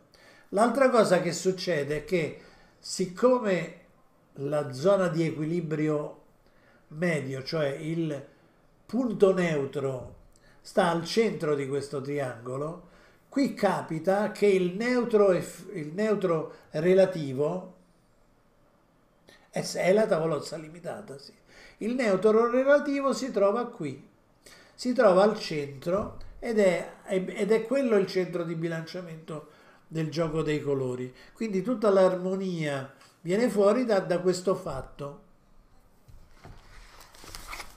E, ed è molto importante questa cosa. Eh, poi ci sono altre maschere. Allora, queste sono varie possibili, no? Però poi ce ne sono altre che lavorano in maniera completamente diversa. Per esempio, questa qua sotto è una maschera che contiene sempre tutti i colori, però contiene il, il neutro effettivo e lavora fra i eh, complementari. La cosa veramente bella di questo è che se uno gira questa maschera ha a disposizione una quantità di eh, atmosfere possibili incredibile, fantastica. Questo è un altro tipo di maschera, per esempio, vi ricordate quell'immagine che abbiamo visto prima del, di, del, della, specie di, della macchinetta volante che scappava? No? Eh, quella lì era costruita sul, su un ambiente non di questo tipo, ma che conteneva molti viola e poi c'era la nota squillante era un giallo. In questo caso, mettendo un rosso in un ambiente totalmente eh, pre- a prevalenza verde o verdastro, si ottengono dei, dei contrappunti di colore molto, eh, molto interessanti.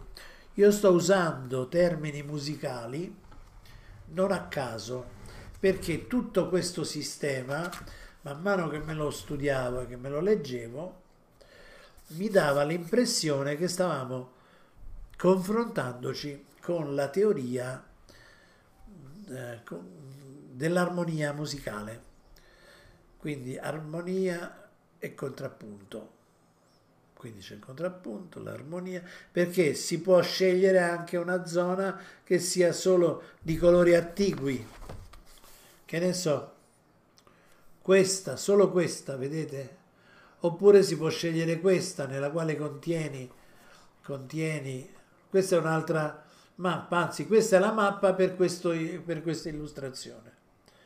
Da queste mappe lui prepara 16 impasti di partenza che poi usa, eh, che poi usa nel, nel lavoro. Cioè, cioè è un sistema molto razionale che permette di controllare in maniera molto efficiente. Io devo dire, l'ho sperimentato e funziona veramente bene. Mi sento a casa qui, che bello. Eh, che è questo una... Ma finirà, probabilmente, siccome so che ho visto in altri gruppi di, di Twitch, si possono fare delle chiacchierate effettive in voce.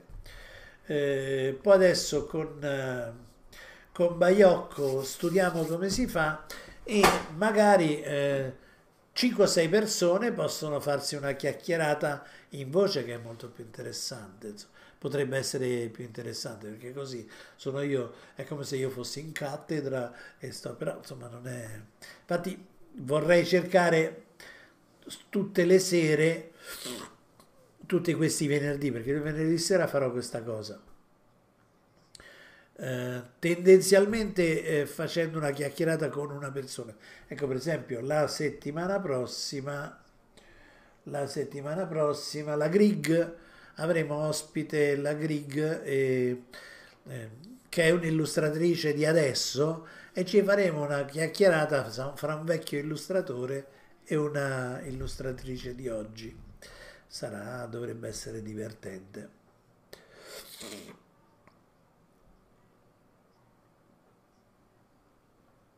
Molto molto interessante poi ma la voglio riascoltare per bene. Faremo una sezione sul circolo d'arti dedicata al, ai podcast. Cioè ah, questa è una chiacchierata che tutto sommato eh, forse eh, potrebbe essere anche eh, andare anche solo per voce insomma. Sì vabbè che io qui vi ho fatto vedere un sacco di immagini, ma per esempio la chiacchierata di venerdì scorso con Giuseppe Saponaro potrebbe essere anche solo ascoltata. Allora, io ci pasticcio col digitale, non granché, perché ho abbastanza difficoltà. Allora, io eh, negli anni 90 avevo comprato una delle prime Wacom, le tavolette, e ci ho fatto, eh, avevo fatto un ritratto, no? Però poi non c'avevo tempo perché eh, era, tutta l'operazione era all'interno di un centro di servizi per prestampa che dirigevo eh, e quindi poi c'avevo altro da fare, non, non ho potuto proseguire eh, con la cosa. Eh, per cui ci avevo lavorato e mi ero reso conto che lavorandoci sopra ottenevi, ottenevi risultati. Adesso lo, la, uso una tavoletta grafica da poco peraltro, perché ormai costano due, ci sono delle tavolette che costano due soldi, chiaramente poi quelle veramente buone per uso professionale costano molto, ma sono per uso professionale, quindi tu devi, eh, la spesa deve giustificare eh, gli incassi, almeno secondo me io ho un, una vecchia morale da, da, come si dice, da artigiano, quindi gli strumenti si devono pagare da soli col lavoro che produci. Siccome io non sto facendo un lavoro professionale, eh, non mi sono preso una Cintiq o un, uh, un, come si chiama, un iPad Pro, questa roba qui.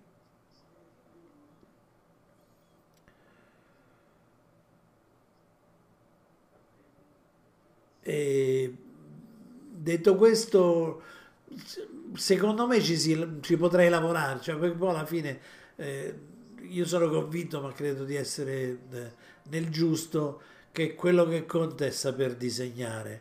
Poi come la, la, mano segue e quindi a seconda dell'attrezzo che usi la mano si adatta eh, perché quello che conta non è quello che fai con le mani ma è quello che ottieni con la testa. Cioè è il rapporto fra gli occhi e la mente quello che conta e che dirige tutto. La mano, la mano segue come le salmerie.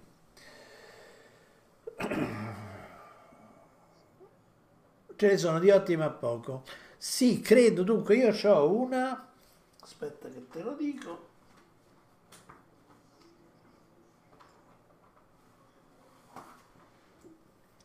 una Huion, vedi, una Huion. E sono abbastanza tentato dal prendermela una e funziona abbastanza bene. Sono abbastanza tentato dal prendermene una di quelle nelle quali lavori con la penna sullo schermo. Uh, secondo me è più facile perché è più tradizionale che lo sia anche nel digitale e non viceversa. Eh, non lo so, non, non, ho idea. Da quello che vedo più o meno quelli bravi, vabbè questa è un po' una storia anche dei... Io ho fatto tanto il grafico. Eh, quando sono arrivati i computer è arrivata questa pletora di persone che sapevano usare i programmi e si definivano grafici per quel motivo e di un sacco di scuole di grafica, fra virgolette, che fondamentalmente ti insegnavano a usare i vari programmi. Eh, il, il, problema è che eh, chi non basta, nel senso che lo strumento in sé non serve a niente. Lo, se tu non sai come si costruisce un, un messaggio di qualsiasi tipo visivo eh, per comunicare qualcosa, eh, tu puoi fare tutto quello che ti pare, ma sempre lì stai. Anzi, in genere eh, rimani schiavo del programma che sai usare così bene, perché il programma ti propone, ti dà una certa scelta, no? E tu tendi a usare quegli strumenti eh, e quelle soluzioni. Mentre se uno ha eh, io quando, quando, sono arrivati i computer erano già 6-7 anni che lavoravo nel campo della grafica e della comunicazione, per cui io andavo a chiedere dei risultati all'attrezzo. questo. Huyon Canvas? Sì. Non ne fa di ottime anche con schermo sì infatti eh sì è una storia beh ma è un equivoco che è colpa dei dei, dei marchettari cioè adesso non vorrei che qualche uomo di marketing si offendesse, però è così, perché hanno cominciato a vendere il computer come attrezzo che eh, risolveva tutti i problemi creativi. Beh, non è così, non c'è niente da fare, qui c'è troppa luce? C'è questo riflesso. E questo è quanto. Questo è un bel libro, ve lo consiglio, ve lo straconsiglio, inglese o no, anche solo sfogliarlo e guardare si impara anche solo uh, con quello. Se poi ti metti anche, eccolo, se poi ti metti anche a tradurlo un po' come ho fatto io, uh, la storia migliora molto. Beh, poi cioè, fra i giovani accorti, no, io ho visto, vedo che c'è un sacco di gente molto brava, molto preparata, ragazzi che fanno delle cose splendide e che le spiegano anche molto bene. Eh, dipende, fra i faciloni, i faciloni però ci sono sempre stati. Ah, ce l'hai tutte. Sì, l'altro volume sarebbe. Tanto perché. Eh. Ecco fatto. Mi è cascata una stecca di grafite e si è spezzata. L'altro volume è questo. Realismo immaginativo. Paul Kirby, sì, bravo bravo, sicuramente. Huyos Canvas è eh, 500 euro, 600, 550. Magari finisce che me la compro, chi lo sa. Però poi, cioè, io sono... Allora, io peraltro sono abbastanza maniaco degli attrezzi. Di questo io so che questi pulsanti rendono velocissimo il lavoro, no? Ta, ta, ta, se li sai usare. Ma io non li so usare questa è una vergogna. Lo, cioè, no, non me la merito. Cioè, già non mi merito questa, pensa andare a spiegare che cosa, non mi ricordo se è costato 2,50, una cosa così. Pensa se mi merito una, una tavolozza a schermo meravigliosa, non lo so, 500-600 euro per una cosa che, ne, che bah, uno se le deve meritare le cose. Un altro di, di, di cui mi piacerebbe parlare è questo signorino qui. Non so se lo conoscete. Questo è un disegno fatto a matita. Chiaramente poi stampando l'hanno, l'hanno un po' contrastato, però questo è lui si chiama uh, Mike Sibley, anche con lui sono un po' in, corrisp- in corrispondenza, ci scriviamo. E lui è un maestro dell'uso dello spazio negativo. Cioè questa cosa qui, questo tipo di effetto, lo usa perché lui non dipinge il pelame, ma dipinge lo spazio fra il pelame, cioè lo spazio fra le ciocche e poi lo spazio fra, fra i vari eh, peli. È fantastico. Anche lui spiega molto bene. Questi disegni sono fatti con due, eh, con due matite, due micromine, un HB e una 2B, punto. Non lavora con altro. Almeno così dice. Bravissimo. Fantastico. Ed è, pure, ed è pure un bel tipo. Guardate che faccia simpatica. Molto brava. Allora, io ho capito quanto è bravo quando ho visto questa immagine. Se voi guardate questa immagine, vi rendete conto della capacità di controllo. Vedete la trasparenza nelle ombre? La profondità delle ombre? Ecco, questa è la sua capacità di controllo, è veramente fantastico. Bravissimo, specializzato. E lui lavora appunto molto giocando. Anche di questo ci sono le traduzioni. Ci sono le traduzioni di alcune parti, anzi c'è una bella serie di esercizi eh, eh, su, su Circolo d'Arte ci sono sì, esercizi, spiegazioni e brani del, del libro eh, e lui lavora, lavora molto bene con questo tipo di uno specializzato chiaramente. Tiene la matita come la tengo io e che mi, mi ha lusingato molto, non so se si vede, vedi, vedete come la tiene, fra tre dita senza che la coda sia bloccata per la maggioranza del tempo. Eppure guarda che con la 2B lui ci fa quello, fa questo. Ah no, qui c'è una cosa che mi fa impazzire sempre tutte le volte che la guardo.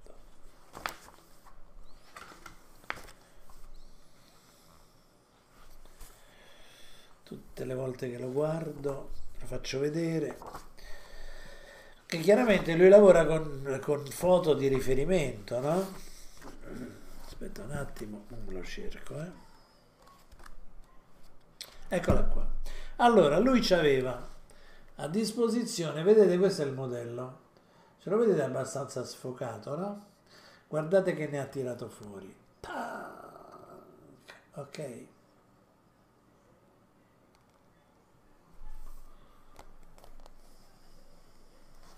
Eh sì, è bravo. Quindi hai mol, ancora molto da imparare, hai sempre difficoltà a fare i gradienti quando si dà le superfici che curvano molto. Eh, quello è...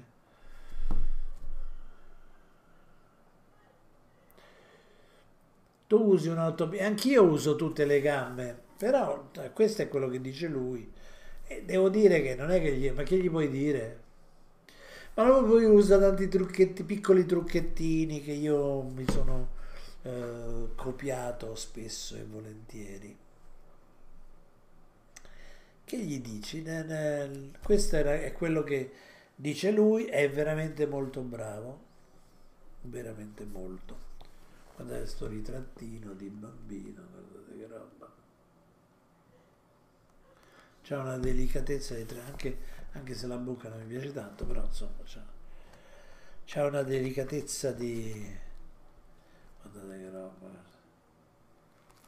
Spettacoli veri. Vabbè è uno specializzato a far quello. Poi gli inglesi ci sono molti eh, ci sono molti e usa fondamentalmente lo, il, il disegno negativo. Usa moltissimo il disegno negativo. E lavora molto di fino sì è da, da leggere anche questo. C'ho, ci sono 4-5 articoli che parlano dell'uso dello spazio negativo e del disegno negativo sul, su circolodarti.com quindi andateveli a vedere. Basta che scrivete Sibley e vescono fuori tutti e cinque. Articoli. Ecco qua. Adesso che abbiamo fatto? e beh ragazzi io, come dire, sono quasi al mio... al mio minimo sindacale, insomma, due ore che... Infatti sento un raschietto qua sotto, perché sono due ore che parlo, parlo, parlo, parlo. Stamattina mi sono fatto un po' di studi, questa è una cosa che voglio fare assolutamente. Mi sono fatto un po' di studio, ho cominciato a studiare il, eh, il metodo Rayleigh per il disegno anatomico. Molto interessante perché ti dà la possibilità di fare dei disegni eh, molto dinamici del corpo umano, molto fluidi, molto dinamici quindi un po' per volta mi farò un po' di studi perché vorrei fare un... E eh, vabbè, belli, belli no, sono, degli, sono dei, dei tentativi, non sono proprio dei buonissimi risultati. Però per essere il, il primo approccio, perché è un, è un, disegno, un tipo di disegno molto gestuale, è molto bello ed è, almeno i risultati che vedo fatti da quelli che lo sanno fare sono molto belli e mh, mm, rende molto bene la dinamicità del, del corpo e collega tutti gli elementi, no? E quindi, perché quello che vedo, vedo un sacco di gente che addirittura fa corsi di figura e, e, e presenta dei disegni che non sono neanche all'altezza, che sono uh, sproporzionati, hanno errori. Uh, io magari cioè non lo so, io no, non me la sento di, di fare un corso di...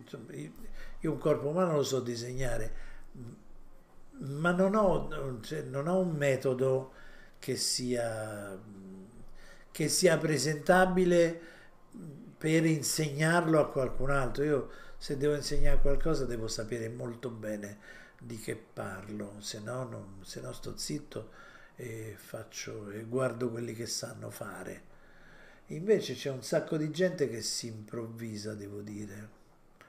Molto sta succedendo su Facebook. C'è un sacco di gente. In corso di disegno ti fanno disegnare la farfalla.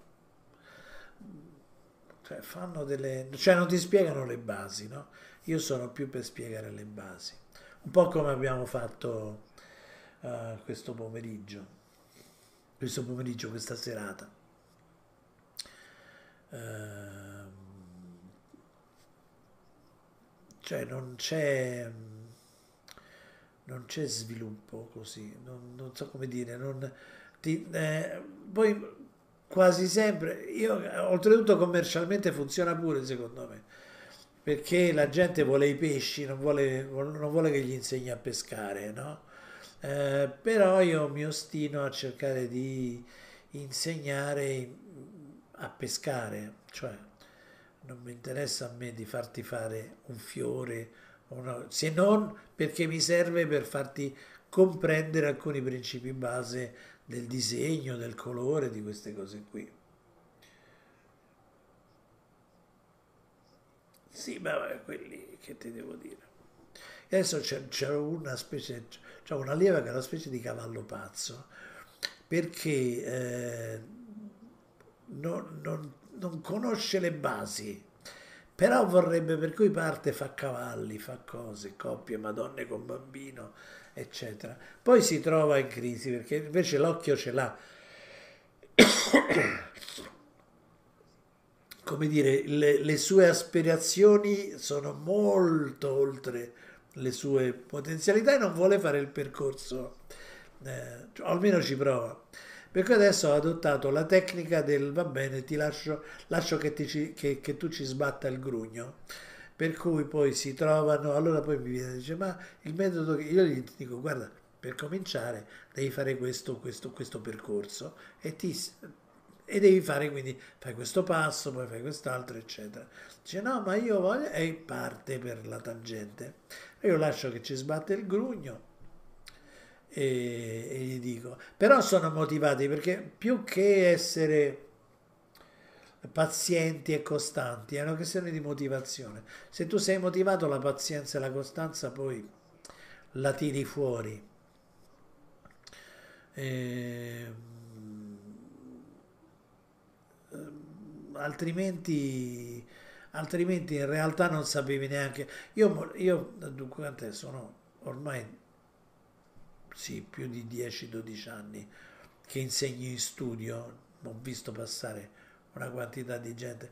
La maggioranza arriva, vede che cos'è e dice, eh, ma io pensavo che era una cosa creativa, invece qui c'è da lavorare e mollano. Eh, molti non hanno, come dire, non hanno, non hanno cognizione di che cos'è il disegno e la pittura, non hanno cognizione che le regole per infrangerle le devi conoscere, se no non sai neanche che cosa infrangi. Non hanno cognizione del fatto che ci sono dei, certe regole, certi principi che sono come gli scogli, non li puoi infrangere, ti ci puoi infrangere contro e basta, è così.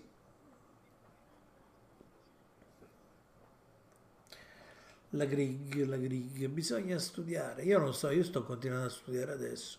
Stamattina mi sono comprato due corsi che mi farò perché sono persone che hanno uno è un surrealista che insegna i metodi del surrealismo che me piacciono molto. Peraltro li conosco io, però lui ha un metodo per insegnarli che è molto interessante. Quindi ho comprato il corso per vedere, che, per vedere bene il metodo che usa, per seguirlo bene.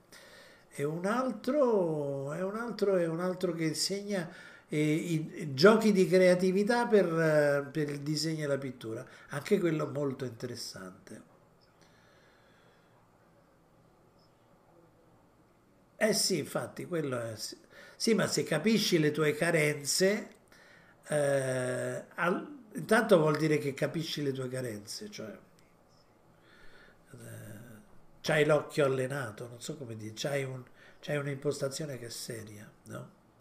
Eh, e quindi poi in qualche maniera sì, vai a vedere come risolvere i problemi. Allora, questi qui li ho presi su una cosa, come si chiama? Quella spagnola. Eh, eh, come si chiama? Fa pubblicità, poi costano pochissimo questi corsi. Eh, domestica. domestica si chiama. Questi qui in particolare. Se no, sono molto... Sì, domestica, bravissima. Se no, sono molto tentato da un altro... Uh, da un altro corso di disegno gestuale per... Per, per la testa e l'anatomia fatto da un americano, quello costa un sacco di soldi, però mi sa che lo faccio perché c'ha questo gesto meraviglioso. Ah, pure te studi cose su domestica, sì. poi costano pochissimo e se sai scegliere, perché c'è un sacco di mondezza anche, però se sai scegliere sono, sono ben fatti e costano poco. Beh, non sono, cioè però, insomma, sono un buon... Sono tutti begli stimoli, come dire, aprono delle finestre, aprono delle porte su territori eh, che magari non avevi esplorato oppure non avevi esplorato in quella maniera. Quindi me li, me li guardo. Sì, bella domestica, è vero. Eh, no, peraltro ci sono moltissimi, infatti quello che faccio io, io eh, ho cominciato a fare lezioni di disegno e di pittura, ma 7-8 anni fa praticamente, con, come ha cominciato internet, ho visto che c'era questa possibilità. Eh, ho allievi dell'epoca che adesso fanno i pittori, insomma, vanno in giro, fanno mostre, sono bravi. Sì, se tu hai già le basi. No, ho visto che ci sono anche corsi eh, base, però non, ho, non ho esplorato. Io preferisco lavorare con una persona per volta, quindi come dire, costruirgli un percorso, fare un po' da allenatore, da, da trainer, train, trainer, cioè da trainatore, da uno che ti tira, ecco questo è il concetto. Quindi ogni persona ha delle, delle potenzialità da sviluppare che magari non ha sviluppato delle cose che non conosce proprio e che invece delle quali deve venire informato e ha delle carenze sulle quali bisogna lavorare. Ecco, questa è un po' la mia maniera di fare. Per cui quello che faccio io lavoro a due con quella persona. Magari venerdì parleremo della gestualità e di come mi ha cambiato tutto, passare dal disegno di polso al disegno con l'estensione del braccio, col gomito. Eh beh, capirai, certo. Sfondi la porta aperta, peraltro. Sì, sì. Eh beh sì, quel, eh, ci, ci, sono anche dei libri, anzi mi sa che li metto anche su, eh, su Discord, eh, c'è un bellissimo libro di un tedesco che poi è quello dal quale sono partiti tutti questi disegnatori gestuali, tutti quelli che hanno sviluppato poi il disegno gestuale sono partiti da sto tedesco che adesso non mi ricordo, che è la, la struttura dinamica del corpo, una cosa del genere. No, il disegno di, né con le dita né col polso si disegna. La matita si tiene, la matita si tiene così, libera, la coda libera, perché così intanto vedi quello che fai, vedi. E, e poi lavori con il gomito, dita e polso stanno fermi, il gomito e... Born Hogarth sì, è un po' sovradimensionato, cioè è, un, è molto non barocco, michelangiolesco, no? Cioè, fa questi corpi. D'altronde è uno che disegnava, credo, eh, il primo Tarzan e, e, Batman, questo tipo, fa i supereroi e quindi gli servono questi corpi super... Eh. Però è bello, ha dei metodi interessanti, li ho scoperti peraltro da poco, l'ho sempre un po' schifato perché non mi piaceva lo stile, invece i metodi di insegnamento che ha non sono niente male. Eh, invece questo qui, eh, oh caspita, li, lo, lo, li do per... Eh, aspetta un attimo, me lo cerco.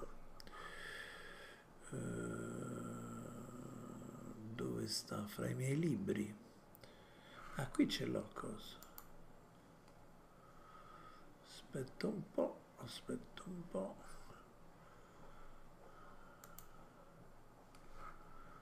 Vediamo, datemi un momento. Corpo.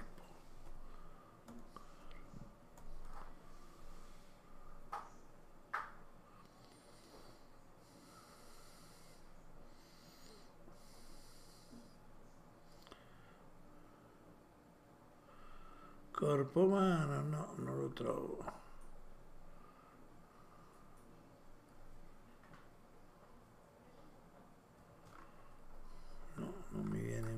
adesso. No, non è Hogarth. La dinamica del corpo. Vediamo se l'ho messo. Figura umana.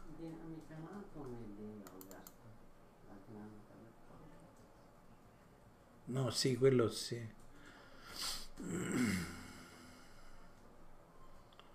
Figura umana apriti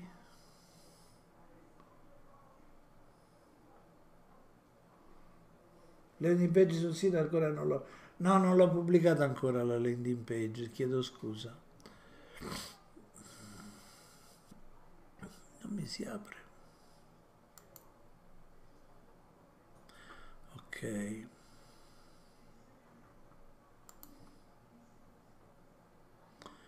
Non è questo.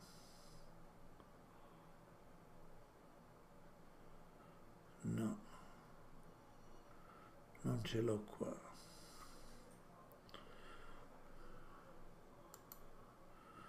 Allora sarà in anatomia. Anatomia.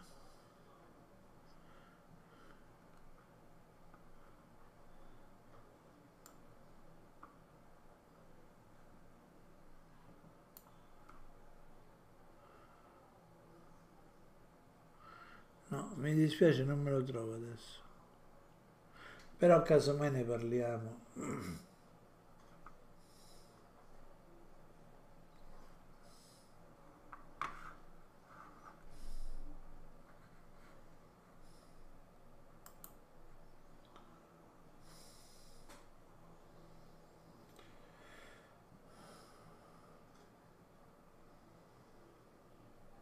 Era affascinato da Bon Hogarth.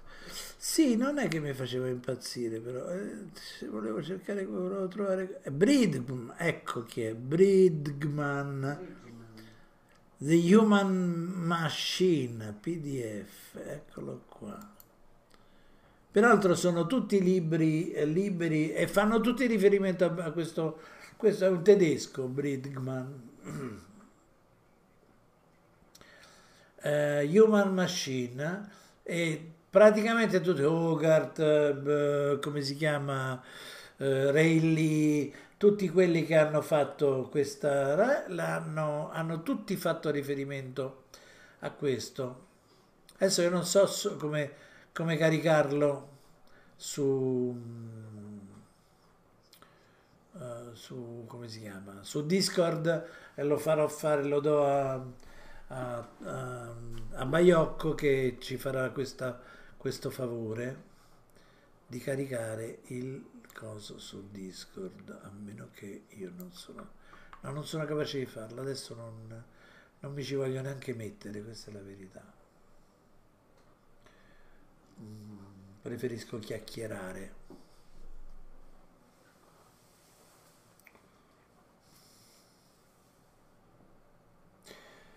Francesco Schalska, eh, quanta gente è diventata follower, io non l'ho salutata. Allora, Unicorno 27, grazie, 27 giugno, grazie. Francesco Scalise, diventato follower, grazie. Chiedo scusa, sono un cafone, ma non vi ho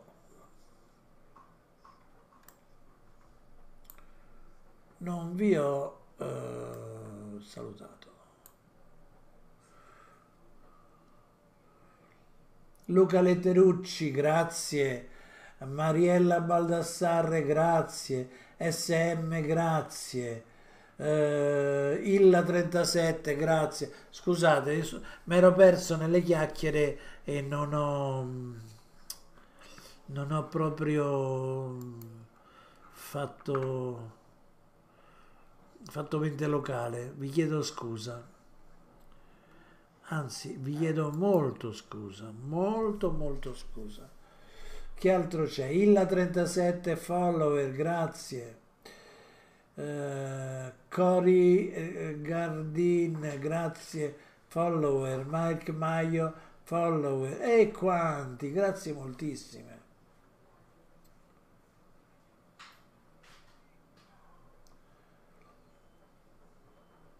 Può chattare ma non vede il video e non sente. Eh, mi dispiace.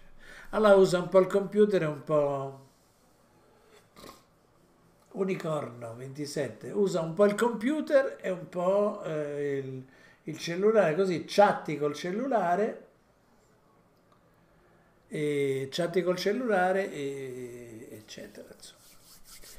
23 26, io altri 4 minuti, poi, ah, poi credo che vi saluterò perché eh, anche stasera sono abbastanza stanco, domani lavoro pure domani e quindi poi devo studiare, devo studiare.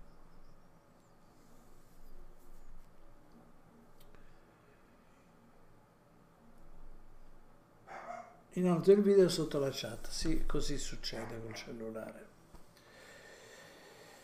Quindi siamo... Cioè, mi sembra che è stata una chiacchierata interessante, no? Che mi dite? il tempo vola quando si diverte, meno male, sì, è vero, è vero. Io poi, no, no, mi sa che non c'era musica stasera, quindi c'era solo, se mi fossi messo le...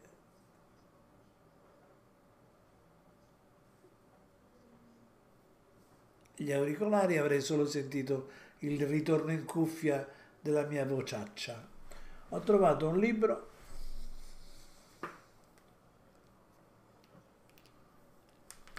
Kagan McLeod. Eh, può darsi.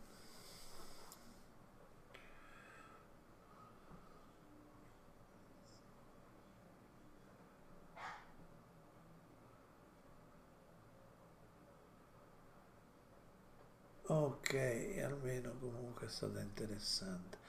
Ah, c'è arrivato Lorenzo, quindi fra poco facciamo un ride a Lorenzo. Sapete come funziona il ride? Cioè quelli che sono, eh, i sei che sono su Twitch probabilmente lo conoscono. Saltiamo tutti quanti.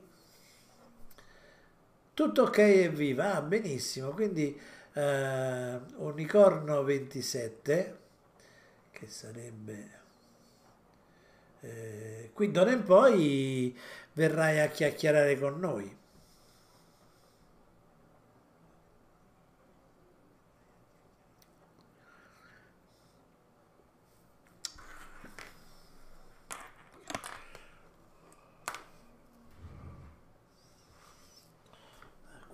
Ah, questi sono altri eh, questi sono disegni che facevo con quest'altro corso che è meraviglioso, che lui lavora, differentemente dagli altri, senza queste strutture complicatissime, lui lavora su, su un triangolo, dice guarda tu basta che fai questo, questo e questo e c'hai tutto quello che ti serve per disegnare. Si vede? No, non si vede. Così, così. E così che hai tutto quello che ti serve, perché l'altra cosa che ti serve di sapere è dove sta l'orecchio, perché se l'orecchio sta al posto naturale c'è una faccia di profilo, se l'orecchio sta indietro se l'orecchio sta in questa posizione c'è una faccia di profilo, se l'orecchio sta qua indietro c'è una faccia che è di scorcio, se l'orecchio sta qua davanti è girata. E quindi vedi solo il bordo esterno, l'accenno del naso, no? È molto interessante il metodo. È un corso di... Eh, boh, ma non mi chiede delle cose a memoria. Non mi chiedete perché non le so, cioè non ho memoria, che schifo. Sarà l'età. Invece questo qui è il classico schema di Rayleigh. Lo schema di Rayleigh, di, di Loomis, non di Rayleigh.